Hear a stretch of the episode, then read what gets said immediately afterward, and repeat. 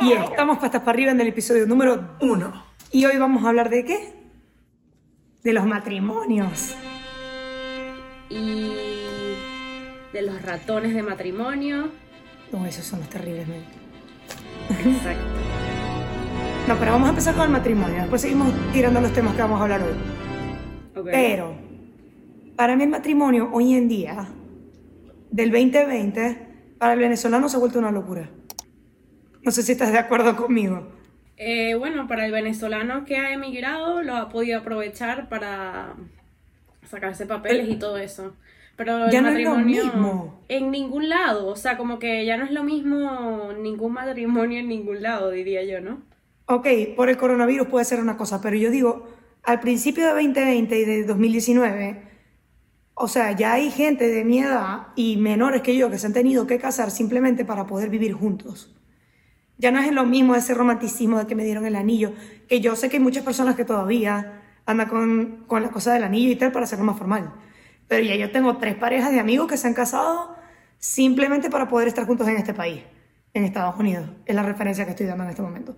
Los que se van para España sí, viva la pepa. Los que están en España están muy felices, pero eso es otro tema. Porque Y los que España estamos- concubinato. Exacto. Pero los que estamos aquí, eh, bueno, ¿qué más? Vamos a casarnos para que te puedas quedar. Pero yo o no, para, no o para meter que... un asilo. Exacto, pero no siento que, que eso aplica para todo el mundo. O sea, por ejemplo, hay, ni- hay gente que se casa muy joven y los papás no dejan que sí, que viajen juntos, que hagan cosas juntos, que, no sé, que compartan juntos fuera de su casa. Y es como que, bueno, me tengo que casar para irme fuera de mi casa y poder, o sea, tener una relación normal de adulto, ¿me entiendes? Ok, pero eso es una persona de cada 30. o Exacto, sea, estamos hablando, pero estamos hablando de diferentes casos, igual que el caso de emigrar y casarse aquí en Estados Unidos. Yo estoy aquí en Estados Unidos y no me voy, o sea, no- como no tengo una pareja que sea americana ni nada, yo no me voy a casar con un americano por sacar unos papeles, ni dejar mi relación actual por unos papeles. Entonces, Exacto. Por eso también es eso, por eso estoy hablando de diferentes casos de el matrimonio como cultural en Venezuela. Una de las razones puede ser por haber inmigrado, una de las razones puede ser por eso, porque tus papás no te dan libertad. Pero es que eh, parejas que se han casado, que son venezolanas, se casan aquí y meten asilo político. Simplemente para poder estar los dos juntos acá. Y ponte que tengan un año de relación, dos años de relación, pero los dos quieren progresar en su futuro y dicen como que coño, esta es la mejor opción.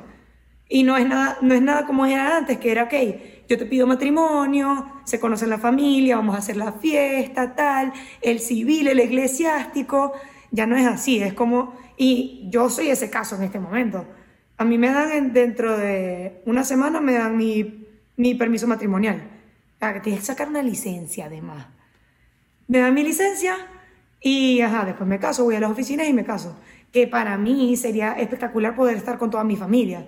Pero uno, el COVID no me deja. Dos, el país, Venezuela no deja que vengan muchos de mis familiares. Y ni los familiares de, de Nacho, mí no de, me has invitado. de mi pareja. A mí no me has Exacto, invitado. no te he invitado a ti tampoco, no he invitado a nadie. o sea, va a ir mi hermano, mi tío que vive aquí Y yo. y mi amiga Ceci. Ah, bueno, si te quieres venir, echar el viaje para acá, bienvenida. Pero e- eso es lo que estoy hablando, que ya no es como antes, que uno yo era una planificación de un año la cosa. Para, las que no- para la gente que no sepa, Ceci vive en Dallas, yo vivo en Miami, por eso grabamos por aquí. Aunque esta idea salió cuando estábamos juntas, eh, bueno, Exacto. nos tuvimos que separar por razones de trabajo y Ceci está allá, yo estoy acá y estamos haciendo el podcast por aquí, así, por eso, esperemos en un futuro poder estar juntas y poder grabar juntas. Ay, pero qué especial. Amén. Dios nos oiga. Yo. bueno, pero, por ejemplo, mi hermana María José, ella planificó su matrimonio espectacular, qué tal, que nos casamos en Barquisimeto, que después nos vamos todos para Los Cayos, y yo emocionadísima, como que sí, tengo dos años sin ir a Venezuela, y voy a un matrimonio súper de pinga. Los matrimonios, eso sí, COVID. los matrimonios en Venezuela Son o sea, siguiente nivel. O sea, si yo me caso, cuando me case, tipo, o, o sea, por la iglesia, porque a pesar de que no practiqué muchas costumbres católicas, sí me gustaría casarme por la iglesia, porque yo me bauticé, hice mi primera comunión, etcétera, etcétera, y sí me gustaría hacerlo por ahí. Eh, por ahora, esa Es es más mi que todo opinión. como ri- ritual familiar. Exacto, es como más para, para seguir la tradición de la familia. Pero Exacto. igual, o sea, yo la voy a hacer en Venezuela porque ahí es licor sin fin, no hay hora, eh, todo el mundo anda demasiado modo guachafa, vamos a darle, o sea, como que aquí a las 3 de la mañana te botan de un venue. Aquí en Miami, te- aquí en A Estados la, Unidos. a la una de la mañana están recogiendo lo que es como que la recepción y las comidas. Horrible. Eso Entonces, es una cosa horrible. Eso no, no, me, no me parece para nada, o sea, eso me parece que mata todo el vibe, me diera rechera, o sea... Por eso es que los gringos se casan temprano. ¿Tú no ves que las bodas gringas empiezan a las 12 del mediodía en la iglesia? Los gringos hacen a la todo una temprano. recepción? Los gringos hacen todo temprano. Porque le cierran los locales a las 3. Los únicos locales 24 horas en Estados Unidos es Space y Eleven Club. Y están cerrados por el COVID. Y a juro, otra razón por la que me tengo que casar en Venezuela es porque a juro tienen que haber tequeños de pasapalo en mi boda. Si no hay tequeños Ah. de pasapalo, eso es un miss grandísimo. Ya va, hay, hay pequeños en Dallas, Texas, o sea. Exacto, pero no sé, de No repente, y que me quiero casar, exacto, no son igual los del club, marico. El pero es que la dilla son- casarse en el club. Para los que no sepan, el club es en Maracaibo es el club náutico, que es un club donde va toda, toda la gente Los de Maracaibo. cifrinos. Exacto. A jugar tenis, a hacer natación, ir al gimnasio, ta ta ta, salir en lancha, etcétera. Pero ahí hacen los mejores la pequeños de Maracaibo. class maracucha. Igual, sea high class o no sea high class, son los mejores pequeños de Maracaibo. Y my dream sería tenerlos en mi boda. Los pequeños. Obvio. ¿Sabes que para la boda Además de que los hermana- abuelos y, y toda la familia, ajá, tú sabes, está allá en Venezuela. Exacto. Para la boda de mi hermana Paula en Miami, yo viajé de, de Maracaibo para Miami y mi mamá se trajo 200 pequeños. ¿En Que serio? se los querían quitar. ¿En Y mi serio? mamá, mire señor, yo le doy hasta la ropa, me quito los zapatos, pero no me va a quitar los pequeños, porque me voy a llevar los pequeños a Miami. Qué Y entonces ah, nos vamos de la mula, pero nos fuimos con pequeños. con los 200 pequeños congelados en la maleta. Que al final ni, ni se los comieron en la boda. Nos los comimos, o sea, en la casa, tal, no, no entendí. Igual en Venezuela siento que toda la gente que se está quedando allá, como que, ajá, bueno, ¿qué más coño vamos a casarnos, sabes? Exacto. Es porque ya, ya estamos en la etapa de la vida que, que, que nos toca. O sea, también nosotros lo vemos como que "Ah, tres amigos míos se casaron, güey. Es como que, güey, tienes va. 24 años, güey. No, pero ya va, yo tengo amigas que se casaron hace dos años, hace tres años, Igual. 19, 20. Y es como que yo decía que yo me iba a casar y hasta Nacho lo decía, nada, 28, 30. No, pero cuando eres pequeña, cuando eres pequeña eso no es lo que piensas. Cuando eres pequeña, yo me acuerdo, yo tenía tíos que sí de 21 y yo, ¿y por qué tú no te has casado? ¿Sabes? Porque tú veías que todos los adultos, ¿sabes? Era como que ya, o sea, Casados. o sea, como que tú estás trabajando, tú tienes una vida, tú estás casado. Eso es lo que entiendes de niño en la cultura venezolana. Y yo veía a mis tíos de 20, ¿y por qué? ¿Dónde está tu esposa? ¿Sabes? Y, y aún es como que tiene 24 y... Y más que los papás se casaron, o sea, mis papás se casaron, mi papá de 22 y mi mamá de 23. Estaban jóvenes. Y Mi es mamá, tan de, diferente mi mamá de día 20, porque- me tuvo a mí de 21. exacto. Yo soy la cuarta hija, mi mamá me tuvo a los 31. Pero cuar- cuarta. Bueno, mi mamá Y a mi edad ya tenía dos, dos hijas. Exacto. A mi edad. O sea, Exacto. Mi mamá a los 31 me tuvo a mí, la cuarta hija, y mi hermana que tiene 30, tiene su primera bebé. Es una locura. Hoy en día es muy diferente al pasado. Uno se siente cada vez más chamo, a lo que nuestros papás se sentían cada vez más viejos. Ujú. ¿Entiendes? Y teniendo la misma edad. igual Yo le he la, dicho a mi mamá la como que- presión social. Antes, antes era muy como que ta, ta, ta. ¿Sabes? Los eventos se hacen así, ta, ta, ta. Tú tienes que casarte Exacto. para tener hijos porque no sé qué tal, ¿sabes? Para poder trabajar. En cambio, ahorita es como que puedes trabajar, primero tener un hijo, después casarte. O casarte, trabajar, luego tener un hijo. O sea, no hay un orden de, de las cosas, ¿sabes? Entonces, como que. No, y era, era otra hacer. Nuestros padres eran, por, por lo menos los míos, y yo sé que los tuyos eran, eran de buena familia, ¿me entiendes? Entonces, a te casas, se compran su negocito o una finquita o lo que sea. Eso ya ahorita no es normal, eso ya no se ve. No necesariamente, Pero- por ejemplo, mi abuelo era que sí, ingeniero y mi abuela era maestra. Que es como que no son dos trabajos, o sea, del lado de mi mamá, que no son dos trabajos top paid, o sea, son trabajos de personas normales, pero en Venezuela te alcanzaba en ese momento con ese dinero hacer, o sea, ir de viaje a Europa, ir de viaje a Nueva York, ir de viaje a Miami todos los años, o sea, con Cómprate ese una dinero. casa, una buena casa. Mi, mi mamá venía y se quedaba, o sea, en hoteles en la playa, o sea, cada vez que venía, y no, y no eran carísimos tampoco, porque en ese momento el hype de la playa no, no es como, como ahora, obviamente. Es que el venezolano siempre fue bien visto, ¿me entiendes? Porque el venezolano no pagaba mucho impuesto, ganaba buen dinero en sueldo y lo, lo gastaba era viajando. Entonces, a donde viajar el venezolano, que si Aruba, Miami, eh, no me acuerdo en qué otros países lo ven, lo ven muy bien para esas épocas. Era bien recibido porque el venezolano iba, iba a ir a gastar. Lo que yo me, me gané este año, voy con mi familia a gastarlo en un viaje. El venezolano era así. No, ahorré 10 mil dólares para irme un viaje de un mes a, no sé, a Europa. Eso no se ve en otros países. Claro. La gente, yo trabajo con gente que nunca ha salido del estado donde viven y no han visto la playa. Nunca han salido de Texas. O sea, es una cosa loca. Ujú. Son también estilos de vida completamente diferentes. Claro, mm, no entiendo cómo tiene que ver los estilos de vida de Texas con los matrimonios, pero ok.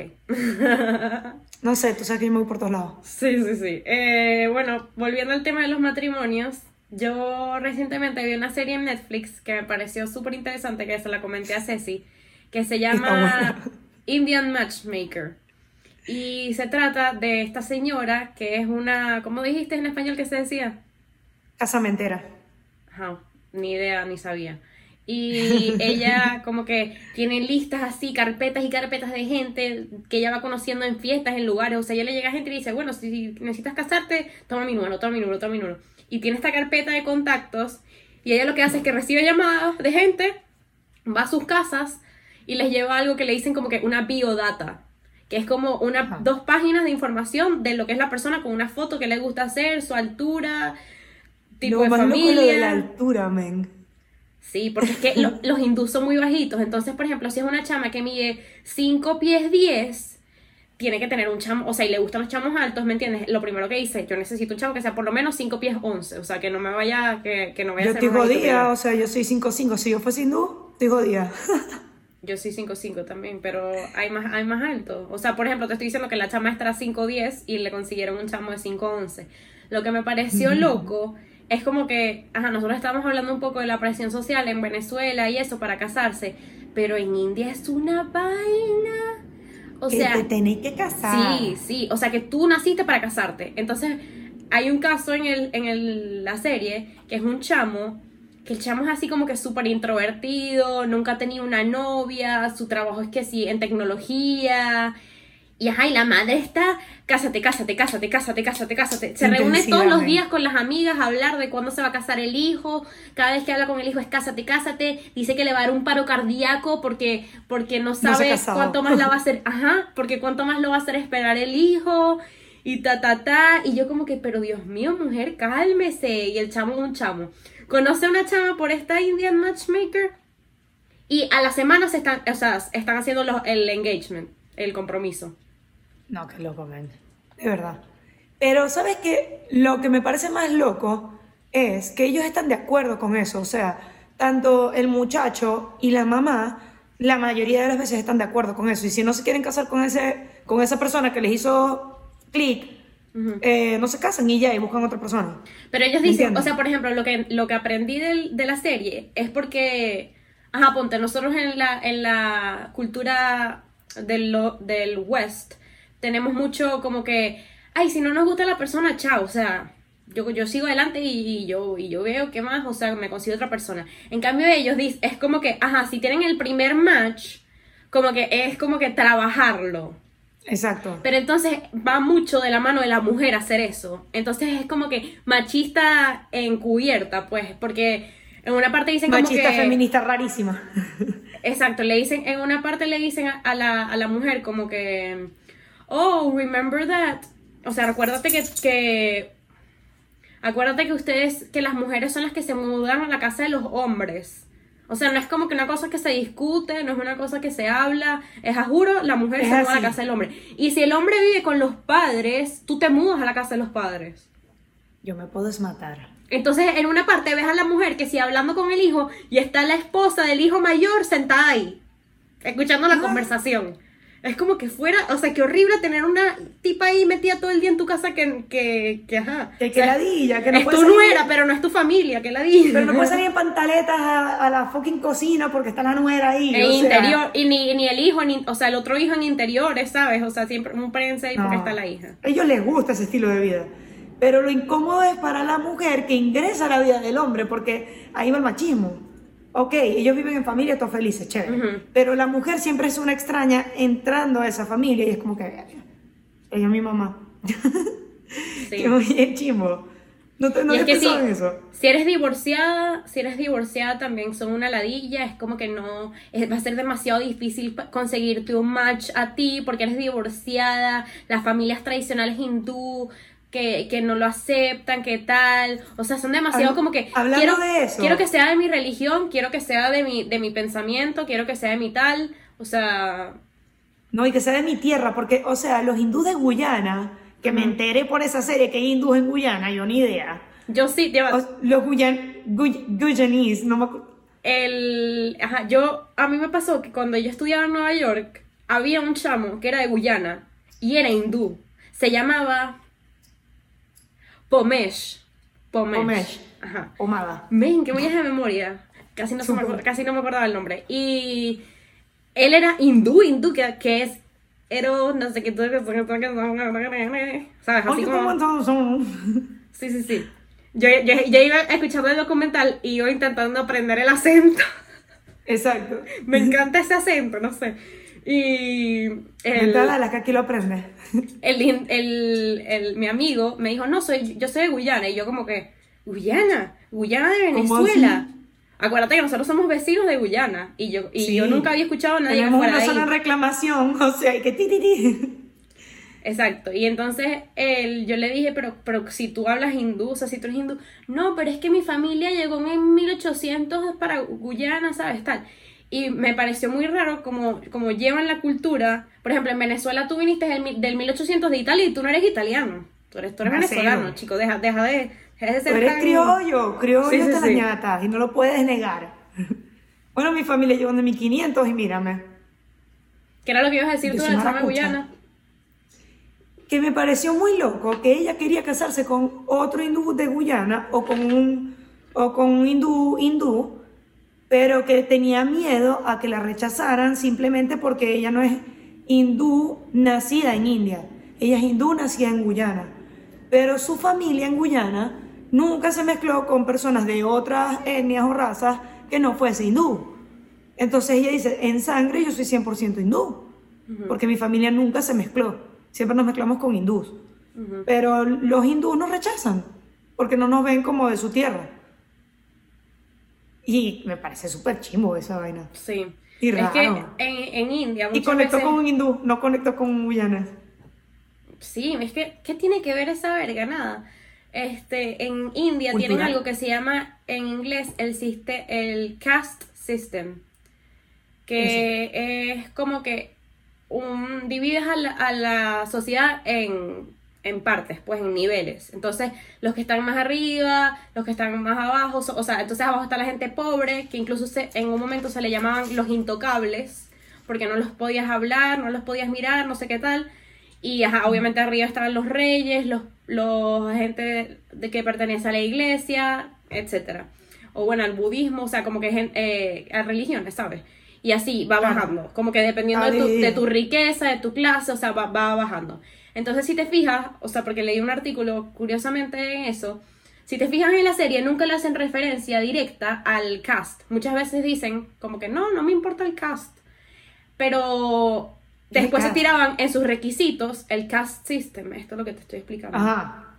Y Se después, tiraron esos requisitos eso. no, después de sus requisitos decían como que tiene que tener un background similar al mío. O su familia tiene que ser similar a la mía. O su O religión tiene que, que ser yo. Similar a la mía. Exacto. Entonces ahí lo estás poniendo en en niveles ya, o sea, pero sin, sin decirlo directamente, ¿sabes? Porque ya lo tienen a nivel cultural, ya es parte de ellos, de su cultura, ellos lo ven así. O sea, no, yo tengo three degrees eh, en estudios de medicina Y si mi esposo tiene por lo menos 3 degrees en cualquier estudio que haya tomado y gane por lo igual o más que yo, no quiero casarme con él. Claro, pero una cosa es expectativas y las otras cosas son parte del cast system, pero más o menos van de fuerte. mano, van de mano en mano las dos cosas. O sea, Sí. me parece muy fuerte. Ok, ellos siempre están pensando en su futuro, pero coño. No y nadie se tiene que casar obligado, o sea, como que, no, es que ya, ya, ya, mañana, la próxima semana, como que ya va, ¿sabes? Y bueno, Pero que nosotros también estábamos hablando de, en, las, en los matrimonios, o sea, las peas que se echa la gente. No, no, no, ya va, espérate ahí. Hay algo que yo leí que me dio demasiada risa y yo dije, Nacho, nos tenemos que mudar para Nepal. Y él, mi alma, ¿cómo que para Nepal? ¿Por qué? A Nepal. A Mauritania es la vaina, Mauritania. Loco, las mujeres cuando se van a casar tienen que estar gordas y con estrías, porque si no están gordas y con estrías, estáis fea, Mike. Estáis muy fea. Yo sería feliz allá. Hartándome una hamburguesita, un helado, una birrita, una cosa. Te metéis 16 mil calorías al día y tu esposo te va a ver espectacular, mami. Porque ellos están, a ellos les gustan son las curvas. Aquí Me dio la mucha gente. risa esa vaina. Te lo juro que me puse a investigar de matrimonios porque me dio curiosidad ver distintos tipos de matrimonios en el mundo. Ey, estoy perturbada. No quiero seguir hablando de, de este tema porque no voy a decir las cosas que di. Una cosa peor que la otra. No, no, no, cosas así horribles, satánicas que te gustan a ti. Nada, cero satánica. Pero lo de Mauritania me pareció cool. Es como que si la caraja está gorda y feliz, comiendo couscous y leche de cabra, te puedes casar. Si no, no. Si no estás gorda, no se puede casar. Bueno, entonces, ¿quieres tocar el tema de las pedas? Bueno, te puedo contar una pea que me eché en mi último matrimonio que fui a Maracaibo. Con champaña. O sea, no tomen champaña en un matrimonio. Eso ya, está dame, muy dame un segundo, dame un segundo. La última vez que, me, que fui a un matrimonio en Maracaibo, me puse a tomar champaña toda la noche y no me fue nada bien. O sea, uno- la peda de la champaña es traicionera porque uno anda ahí todo, uh, champañita sabe rico, la peda sabrosonga, andas bailando, tal, hasta que te empiezas a fatiga, mi amor. Al día siguiente, el dolor de cabeza, te vas a morir. Tú te echas una peda de champaña, al día siguiente tú estás muerto. No funcionas. Eso es así. Moriste. Lo que pasa con la champaña en las bodas, en mi opinión, es que tienes un mesonero que siempre está ahí con una botella, dale, dale, refill, refill, refill, hasta que, o sea, sin fin. Por lo menos yo siempre llego y digo, no, me voy a tomar una o dos copas y después me paso otro, a otro trago. Y no, o sea, porque ya después que tengo dos copas quiero tres, cuatro, cinco, seis, siete, ocho, nueve, diez Es adictiva. infinitas. Y al siguiente día el ratón es un dolor de cabeza. A mí no me da fatiga, a mí me da como un dolor de cabeza, una pesadez en la cabeza, dolor de cabeza con mareo, mareo, o sea, mareo full, full. Y es como todo el día. Mario fatiga, ¿no? Y me ha, y me ha, no, fatiga es, ¿qué quiero? O sea, como, no sé. El Mario fatiga. Estás María y con el Primero que todo, la palabra fatiga es una, es una verga inventada. O sea, eso ni siquiera es verdad. Ni siquiera existe algo que se llama fatiga. Sí existe en Venezuela. No, no, es una palabra que se inventaron los venezolanos para decir, tengo fatiga, pero eso no, no es así. Yo creo que sí existe. Yo creo en mi palabra fatiga y la voy a seguir usando por el resto de mi vida. Bueno, pero estar mareado no es tener fatiga. Eso es todo. En fin, Bueno. el... Fatigado, sí existe. ¿Qué estás hablando? Yo no dije que fatigado no existe, Ceci. Fatiga no existe en el significado que los venezolanos lo utilizan. Bueno, vamos a utilizarlo como los colombianos. ¿A qué fatiga usted? Fatiga es una persona ladilla. o sea, a nivel cultural, period. El punto No es, sé. la champaña a mí me hace querer, querer vomitar todo el día, dolor de cabeza. Estoy muerta, men. O sea, una debilidad en el cuerpo que lo sientas hasta en los huesos. Es terrible. Yo creo La que ahora todo es- me da ratón, todo me da ratón. Yo ya como no tomo casi, me tomo dos birras y al siguiente día es un dolor de cabeza, o sea, es, es una ladilla. Yo creo que lo que tomo y mejor me cae es ginebra o vodka. A mí el vodka. mm, El ginebra es divino porque es como que te refresca y no te da tanto tal. No, ya va. ¿Tú no te has echado una peda de vino? Sí. Pero, o sea, que te bajaste una botella y media de vino, por lo menos tres. Bueno, yo, yo me he tirado tres botellas. Tú vino. sola. Sí, y fue el peor error de mi vida. Tú más sola nunca. tres botellas. Pero ya va, fue a partir de 3 de la tarde, 4 de la mañana, 5 de la mañana. Ah, ok. Fue como que un día de vino, ¿entiendes? Ah, ok. Y fue en una graduación, en casa de mis abuelos, peor. Yo me, puse, me pongo a tomar vino y yo no soy de tomar vino porque no sé, no, no es un trago que me guste tanto. Me puse a tomar vino como una loca ese día. ¿Para qué fue eso? El día siguiente es una maldición. O sea, el dolor de cabeza que te da, porque no da fatiga, a mí no me da fatiga, no me da por vomitar. Pero el dolor de cabeza que me da es astronómico, es una cosa que no tiene sentido. Eh, me retuman los oídos y la cabeza te palpita como... Es Así me da la champaña a mí, así me da la champaña a mí. Ok, ¿con qué licores has vomitado tú? Casi todos. Todos. soy- Yo no, yo no. Me puedes poner de título Doña Waffle. Esa es Cecilia Herrera. Ay, no, yo no. Yo, yo he vomitado con cerveza, champaña. Champaña es tan heavy a veces que vomito la misma noche. O sea, que Yo es como también, que me ha pasado. de una siento que la verga viene. Con, pero así como a las 3 de la mañana, 4. sí, horrible. Con birra también me pasa porque me embucho demasiado y luego es como que...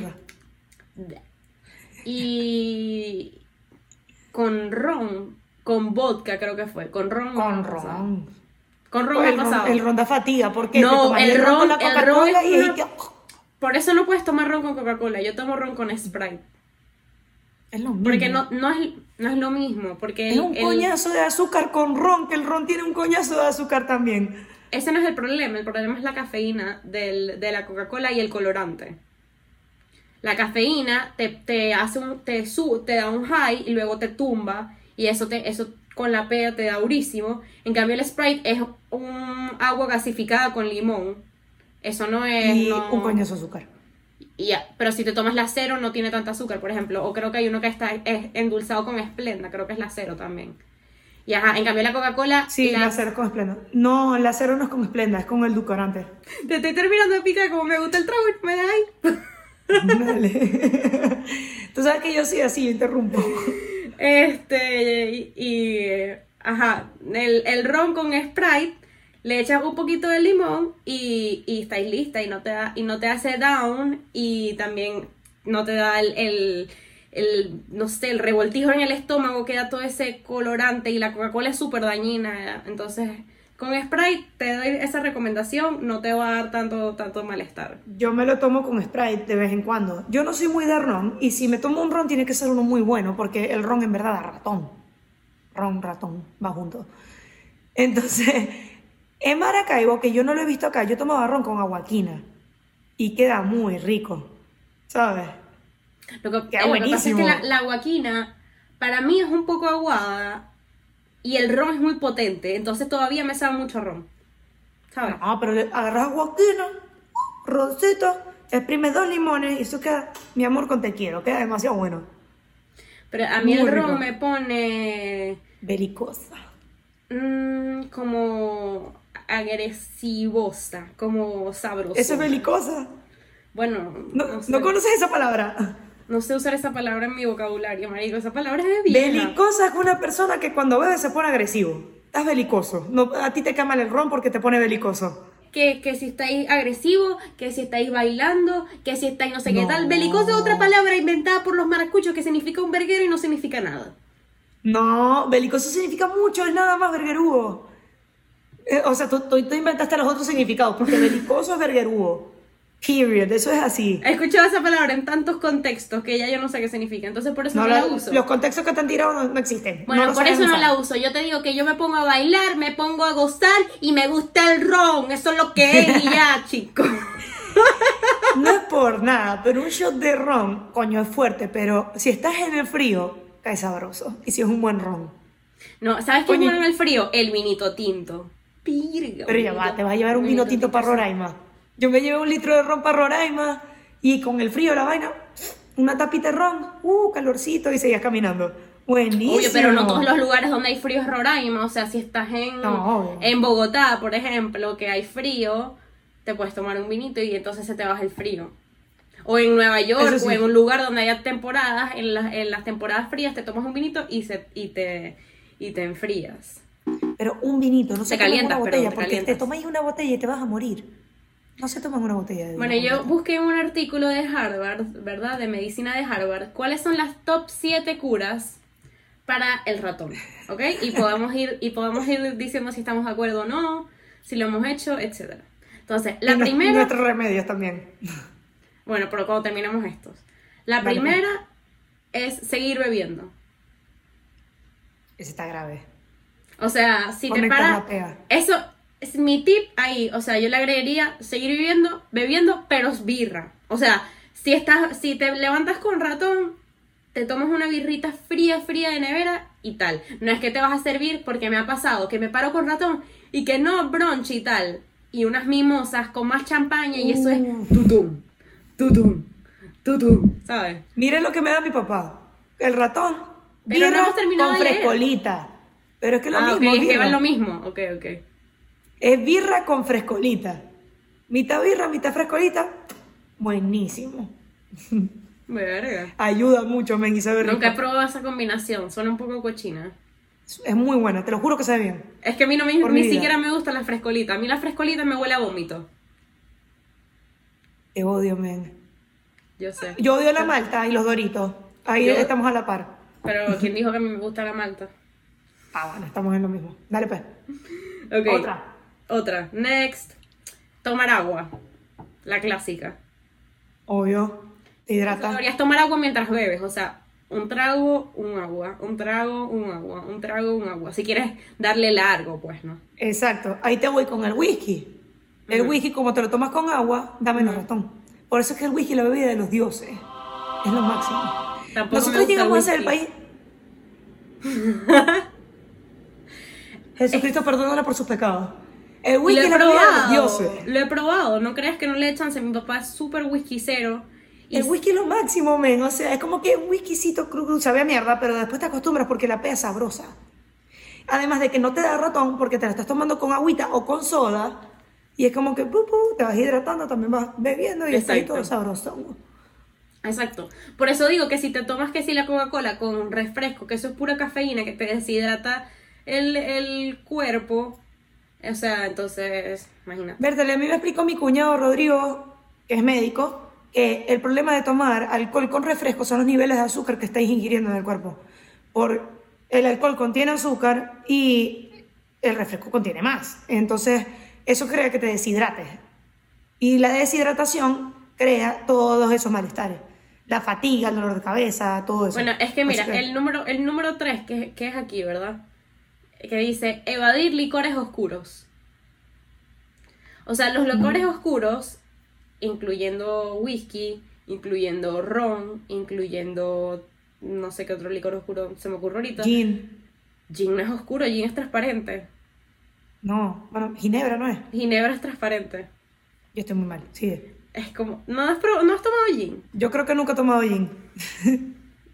¿En serio? Probablemente, probablemente en un trago exótico y no me acuerdo, ni idea. Bueno, el gin tonic es, es, es divino, es como- le ponen tonic, ginebra y a veces le ponen como un pepino. Uf, y es súper refrescante, de verdad. Es otro feeling, no es como, como el que te da el vodka así, no sé. Es, es como, como si un juguito, así. Un juguito que te refresca aquí la, la La garganta. garganta. Si tienes amigdalitis, te lo recomiendo. Si tienes coronavirus también. Damn. Yo creo que no puedes beber con coronavirus. Es un yeyete ahí queda. Bueno, el, el tip número 4, comer carbohidratos. Que nosotros habíamos hablado de esto, ¿te acuerdas? Una pizza, men, con ratón. No, no te, acuerdas, ¿no te acuerdas qué fue lo que dijimos nosotras? Pasticho. un pasticho. Coño, pero ¿sabes qué? Un pasticho Un con ratón. A veces me da fatiga porque lo huelo y me huele a vómito. Si vomité el día anterior no puedo comer pasticho. Si no vomité, me como el pasticho. ¿Entiendes? Si vomité lo la como. Si vomité, si vomité como sopa o algo así, o un chupe o algo Exacto. así. Pero Chupe. pizza, pizza no me pega. Pizza es buenísima, men. No, porque pizza La no me quita el hambre. O sea, yo me puedo comer una pizza y seguir con hambre. Yo soy así. Porque no, porque no tiene Noel. nada, porque saber que es puro aire y queso, entonces ah, es- todo el cuerpo lo hace así. En Cambio, eh, siento que el pasticho tiene carne, queso, salsa, carbohidratos, ¿sabes? Entonces es como más replenishing. Yo, yo digo pizza porque, el, o sea, yo con ratón, mi papá también me daba sopa de tomate. La sopa de tomate te eleva el potasio y, marico, te sientes buenísimo. Es como que, ¡pum! te metieron una pila. Es buenísimo tomar sopa de tomate con ratón. Fritura una también. pasta. Después de un ratón, el siguiente día me provoca fritura. Uf, unos chicharrones. de Ok, pollo. Tomar ibuprofen es la siguiente, pero que no sea Tylenol. ¿Por qué? No sé, eso es lo que decía ahí. Y a mí una vez me dieron un tip, ¿verdad? Que tú llegas a tu casa rascado, ah, estoy rascado, me tengo que dormir y verga. Y vas a tu despensita, abres, busca dos Advil, duermes y al siguiente día amaneces. Sí. Eso es verdad. Pero Totalmente Tyler, pero yo, pero yo una vez lo intenté con Tylenol porque no tenía Advil y no me funcionó para nada. A mí me funcionó con Tylenol. Bueno, según Harvard Medical, no. Ahora no sabe un coño. Verga. Porque sí. yo he probado Tylenol y me funcionó. Bueno, pero Capaz era las- placebo. Los estudios médicos, exacto. Súper placebo. La número 6 es tomar café o té. Pero ¿quién coño se toma un café? Suena. A mí eso tampoco me suena, porque yo cuando me paro una pea, me paro con mucho dolor de cabeza. No quiero café. No quiero café, no quiero café. Es como que no, no quiero café. Yo sé que me va a hacer sentir bien, pero no quiero café. No me des café. No me lo voy y a el, tomar. y el café como que dilata así mi cabeza más y mi cabeza dun dun, dun dun. No, loco. Uy, esta, sangrón.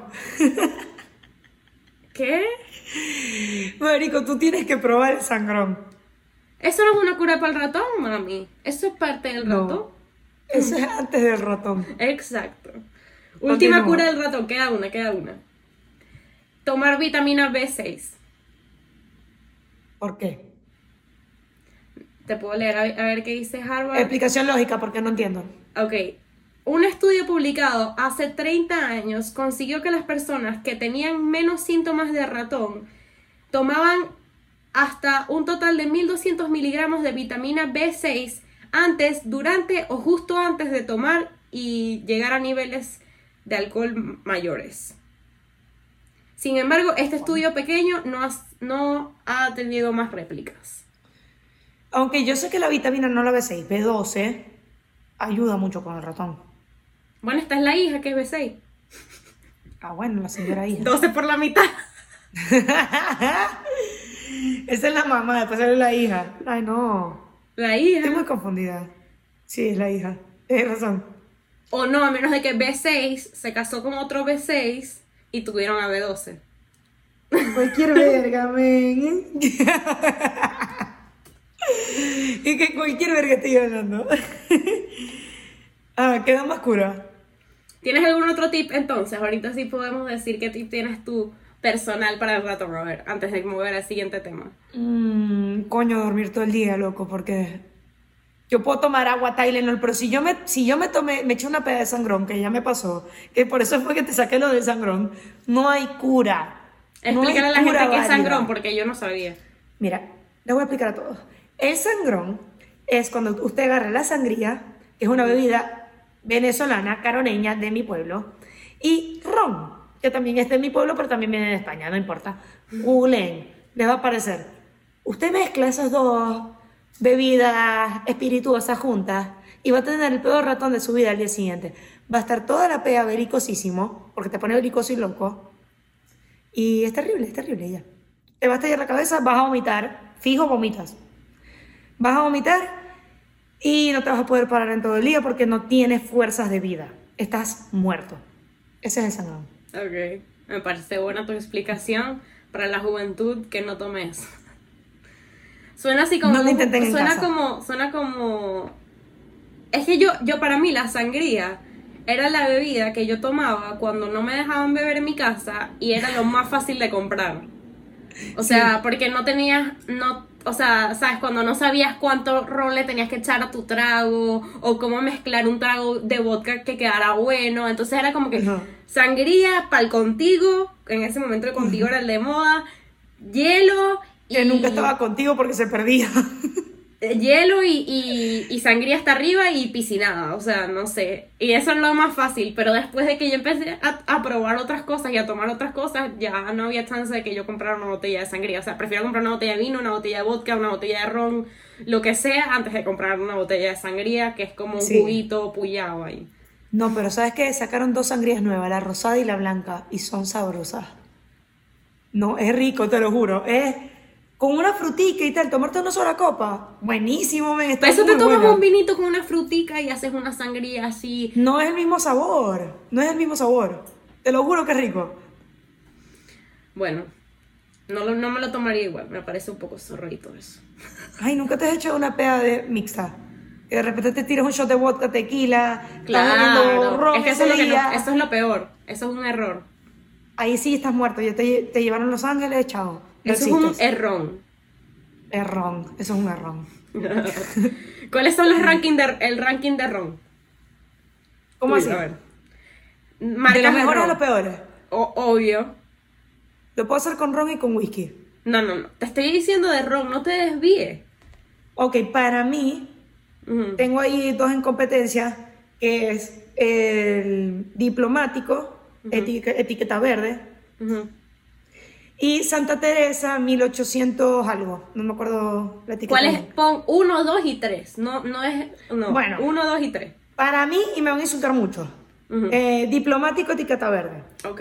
Santa Dos. Teresa, exacto, uno, Ujú. Uno. Dos. Ok. dos. Ujú. Eh, Santa Teresa 1800 no me acuerdo. Ujú. 1780 y pico, yo creo que es, ¿no? Exacto. Ajá, ok, ok. Y tres casi que 500. Que esos son mis tres mejores rones para mí. Y yo no sé si en vez del cacique 500, yo, no, yo creo que... A mí también me gusta el diplomático primero. Porque es más dulce. Pero ponte a Nacho, Pero me dicen que soy una wircha. Pero me han dicho Porque que es soy más una dulce. Porque es más dulce. Me siento triste. Ponte, siento a. Nacho le gusta más el, el Santa Teresa porque es más, es más amargo, es más es suave pero amargo y te lo puedes tomar a la roca. Te cuento una historia también, de Santa. Teresa. Te cuento una historia de Santa Teresa. Échame cuenta. Mi papá eh, compró una botella de Santa Teresa. Tú sabes que esas bellísimas, las 1700, vienen en su tubito azul, bellísimas. Tú las sacas mm, y se ven así todas bonitas. Entonces, mi, mi papá, y que mira, Tati, te compré. Porque ajá, obviamente cuando yo lo voy a visitar a Maracaibo y él siempre me quiere consentir, comprarme licores para que yo invite a mis amigos a beber en la casa tal. Te compré esta botella de ron, pero solamente para que te la tomes aquí. No ¿No te te la puedes llevar. No. Porque es lo que quería era que viniera gente para la casa, ¿sabes? Y Claro. nada, un, un día me invitan a una reunión, no me acuerdo dónde fue, en casa de un amigo, y en, en Maracaibo, y yo me llevé la botella. Pero yo tengo una cartera grande y tal, y yo la metí y no se veía. Y creo que era una piscina, entonces yo le metí varias vainas y no se veía la botella. En piscina. Llego a la casa, igualito me la llevé con el tubito tal, o sea, para devolverla y tal. Y yo me la llevé caleta a la fiesta, que me servían mis tragos y ya. O sea, yo no quería que más nadie agarrara para devolverla, para poder tener la botella ahí, ¿sabes? Tipo, Claro, que tu papá no te jodiera. Exacto, para poder tomar yo y ya, y que los demás tomen su cacique original. No, yo tomaba iba a casi tomar- que 500 de Maracaibo. Pero yo no estoy diciendo cacique 500, cacique, cacique. Uy, dorado, pecho dorado. Ajá. Ese es horrible. Entonces yo tenía ese y buenísimo. Llego a la casa y yo, ok, misión accomplished, tal. Saco el tubo de la cartera. No más que el tubo, tú sabes que el tubo tiene un lado la tapita. El tubo estaba patas para arriba con la tapita para abajo. Y yo saco la vaina de la botella jurando que la había logrado. O sea, había traído la botella a la casa. Saco la verga. ¡Plah! Botella No. completa en el piso de ron No. completa, estallada en pedazos en la mitad No, de mi casa. Y yo, o sea, caótica, haciendo que, que la cocina no tuviera ni un pedazo de botella, ni oliera ron, porque no tenía permiso. Y tu papá furioso. No, creo que no se enteró. O sea, porque pasó que si a las 2 de la... Yo llegué a esa vaina como a las 2 de la mañana y se me reventó. Y, y yo, no, se me cayó un vaso. No, sí, el vaso. El vaso estaba bien hediondo. O sea, sonó... La- o sea, yo vi como la botella iba cayendo al piso y se iba estallando así. Y yo, mierda, estaba completica, le faltaban 3, 4 dedos. Heladilla, loco. Me Demasiado. puedo morir. ¿Sabes que a nosotros nos pasó algo similar? Coño, en Venezuela comprar cerveza no es barato. Y tú estás clara. Y más cuando yo me vine, que era 2018. Ujú. Compramos un verguero de cervezas. Eh, Sí, es barato Verde. porque las venden en caja y es baratísimo. No, pero si tú quieres comprar las de tercio y quieres solera verde, es más caro que la caja, ¿me entiendes? Ah, bueno. Es más carito, pero es más sabroso. Entonces compramos, creo que fueron 30 o 40 soleras verdes. Y se las metieron en una caja a un amigo mío. Y él andaba con la caja feliz, agarrándolo por los lados. Llega a la piscina con la caja de cerveza y de repente Bla. se, se abrió la caja por abajo. Y nosotras así, yo estaba con una amiga. Pero es que ya- pero ¿quién carga una, una bicha de cerveza? Nadie, nadie. Y yo le grité, agarra la caja por abajo. Y ¡puf! abajo. Se rompieron casi todas, quedaron 10. Qué Y estábamos todos mal, picadísimos, picadísimos, picadísimos. Como que me arruinaste el día. Eso es otro. La solera verde da mucho ratón. Eh, Con la solera verde fue cuando yo, yo, yo vomité por, por la pega. Yo he jugado beer pong con solera verde y fue el peor error de mi vida. Yo jugué fue, se llama Ring of Death. Ring of Fire, Ring of Death. Ni idea. Es buenísimo porque es como que tienes, tienes, o sea, juegas con cartas, cartas de, de jugar, pues, y de póker, de tal. Y como que cada letra, cada persona tiene una letra, perdón, tiene un, un mazo y entonces cada persona le va dando y cada número o letra significa algo que tienes que hacer. Entonces, Oh. por ejemplo, la A es que sí, waterfall.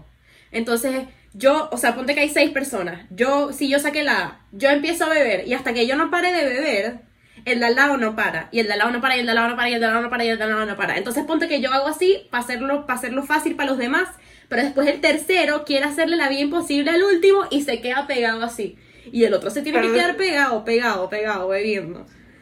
Pero eh, le decía lo imposible a él y al otro porque los dos se van a volver mierda. Claro, pero sea, ajá, o sea, es- eso es lo cómico, pues como que, ay, yo aguanto, tú no, tal, ¿sabes? Y así es. Y son Mm. como que varias, cada carta significa una cosa. Y al final terminas, o sea. Vuelto, vuelto ñoña. y bueno, entrando al último tema que queríamos hablar por hoy, es la burbuja de la NBA.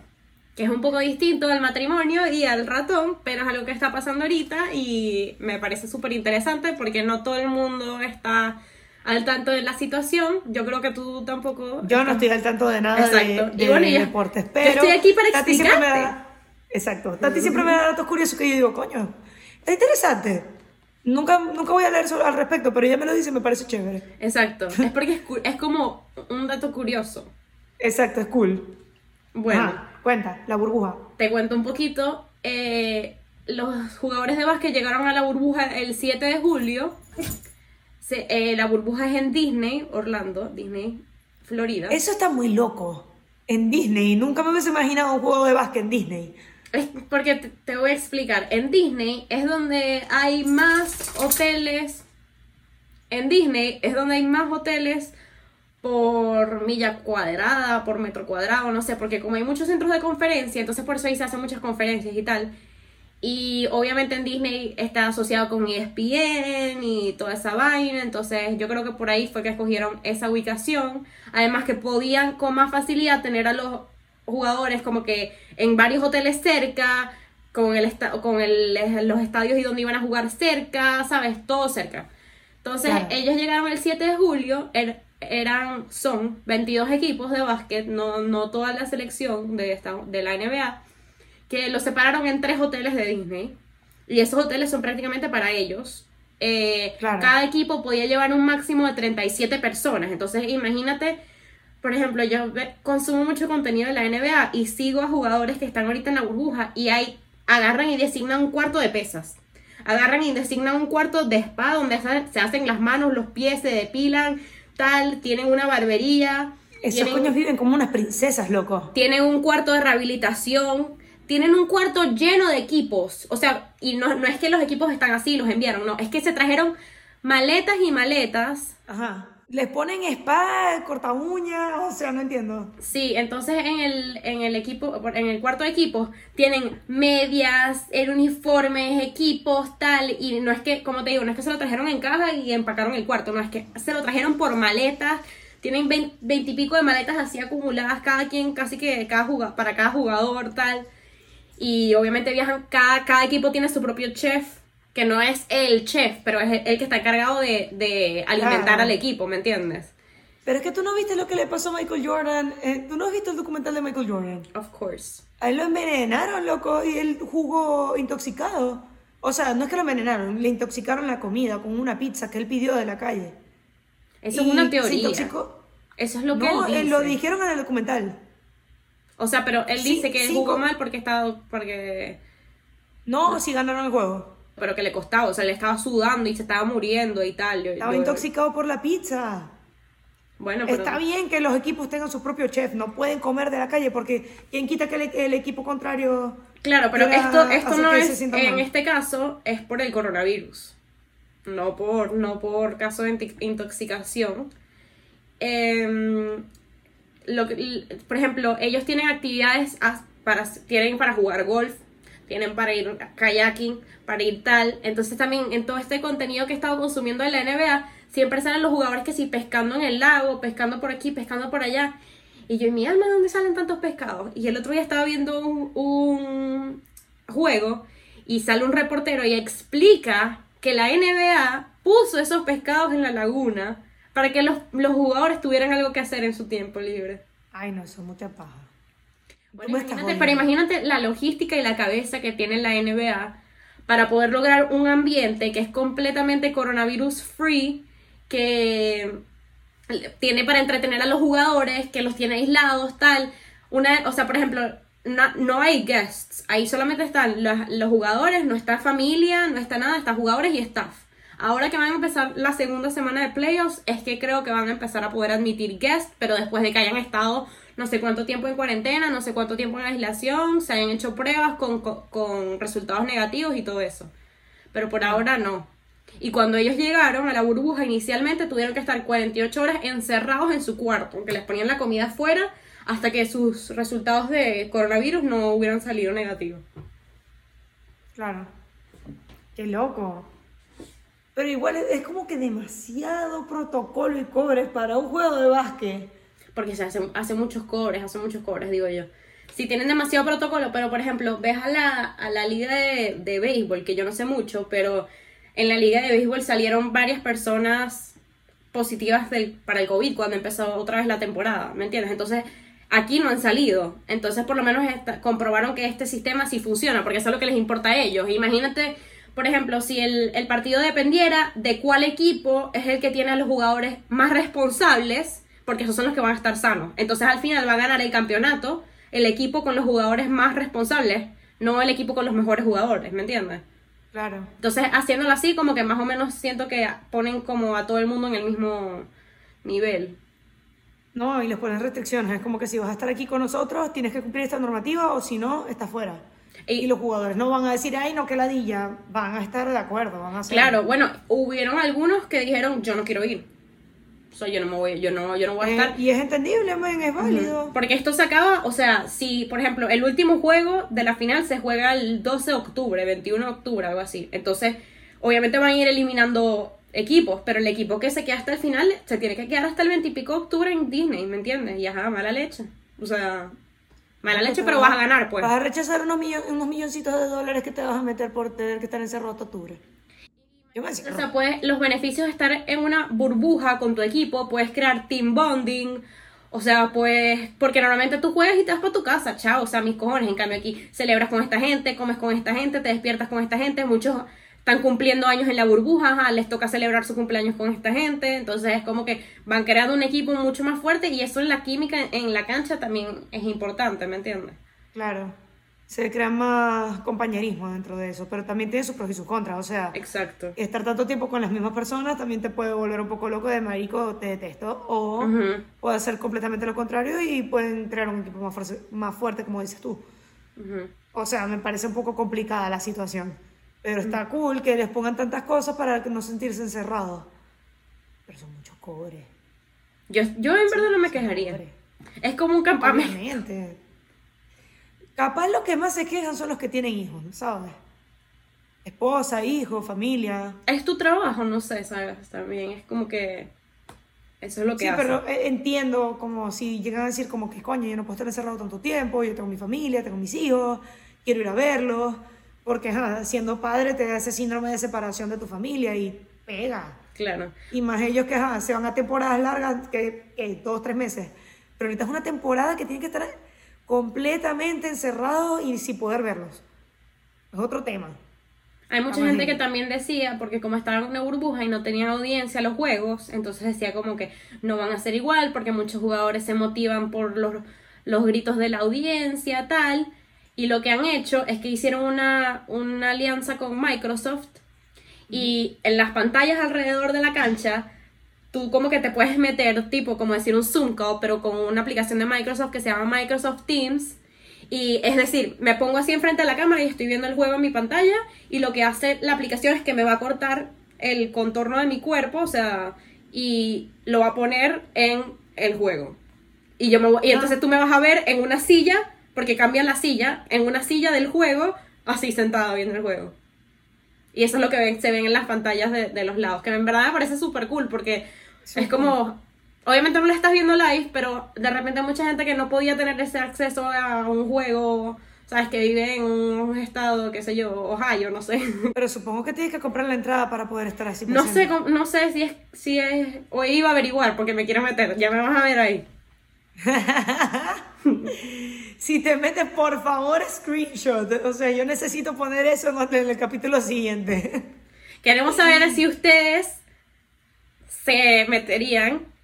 Comenten aquí si se quisieran meter en los juegos y si se van a unir conmigo a darse un screenshot. Y si lo hacen, también nos pasan el screenshot. Igual suscríbanse a este canal para ver más contenido. Dedito arriba. Uh, Y síganos en nuestras redes. suscríbete para crear profits. Gracias. No, suscríbete para que podamos seguir haciendo esto. Exacto, para crear profits. Por fin. Bye.